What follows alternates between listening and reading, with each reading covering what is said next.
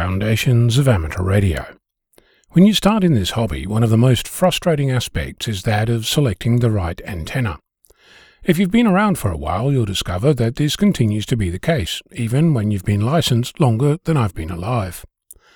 In the past, I've discussed at length why that is the case, but to recap, consider a dipole antenna. In essence, it's two pieces of wire that are connected to the radio via some form of feed line. Now consider the idea of changing the length of each wire. You could trim each end in the same way, or you could make one end longer than the other. You could fold the ends at an angle, or you could mount the dipole near the ground, or high up in the trees. You could position it vertically, or arrange the wires at an angle towards each other.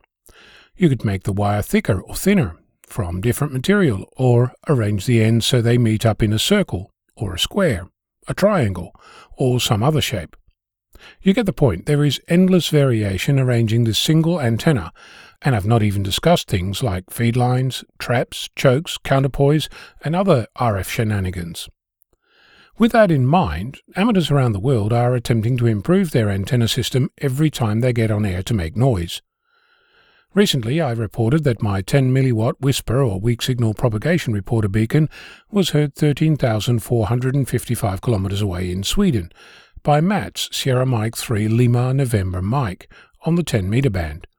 The signal report was minus 25 dB, which means that with an experimental cutoff for a successful decode at minus 34 dB, I have 9 dB to play with. So, at least theoretically, I could reduce my power even further to 1 dBm, or just over 1 milliwatt, and still make the distance. The antenna I'm using is one built by Walter, Victor Kilo 6 Bravo Charlie Papa, now silent key. It's a 40 meter vertical antenna helically wound on a fiberglass blank and clamped to the side of a metal pergola. The antenna is tuned to the 10 meter band using an SGC SG237 antenna coupler, essentially a device that can add or remove inductance or capacitance to make my antenna appear resonant on the appropriate frequency. The antenna coupler in turn is attached to about 20 or 30 meters of 75 ohm quad shield RG6, which I have left over from my remote internet satellite dish installation days. That's all to say that the antenna system for my beacon is suboptimal, and it's likely that my actual power output is lower than the 10 milliwatt that my beacon is reporting. So, with all that in mind, what else could I try? I have an indoor telescopic antenna stuck to the window, and I've been wondering if I can attach my beacon to it directly and leave it running without the need to worry about disconnecting the beacon when I'm wanting to fire up my actual station to make other noises on air. A quick scan with the analyzer reveals that the lowest frequency out of the box is about 60 MHz. I decided that adding some loading coils might help, so I set about fabric fabricobbling an antenna. Yes, you heard me, fabric fabricobbling, fabricating and cobbling together. Anyway, using 7mm thick drip irrigation riser polypipe as a form, I wound two coils with 1.25mm copper wire that I had lying around. Depending on which calculator you used, that was either too much or not enough for my needs. I managed 53 windings, shy of the planned 60, but still a good start.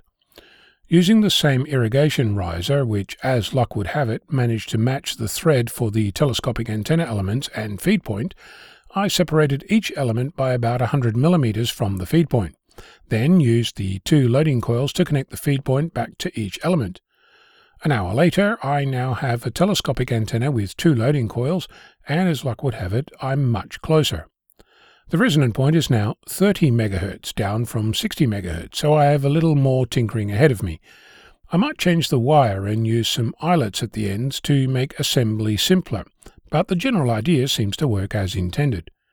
If it doesn't work, I've come across a design for a 25.5 meter long end fed half wave antenna that will work on anything between 80 meters and 10 meters, and it appears that my driveway is just long enough to fit, but that will negate the indoor aspect of the antenna.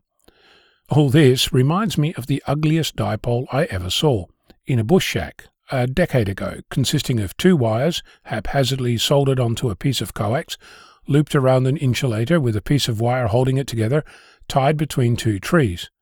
It was only ever meant to be temporary, but it was there for years.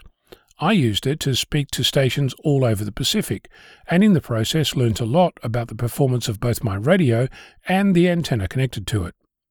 The point being that experimentation in antenna building is what we're all about, even going backwards from multi-band high-gain antenna farms back to basics and exploration.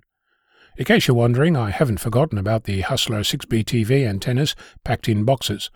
They're still very much part of the grand plan, but in light of my recent low power experiments, I'm getting very curious about using antennas that really stretch the propagation friendship. Why? Because I can. What antennas have you built that you were ashamed of? I'm Onno, Victor Kilo 6, Foxtrot Lima, Alpha Bravo.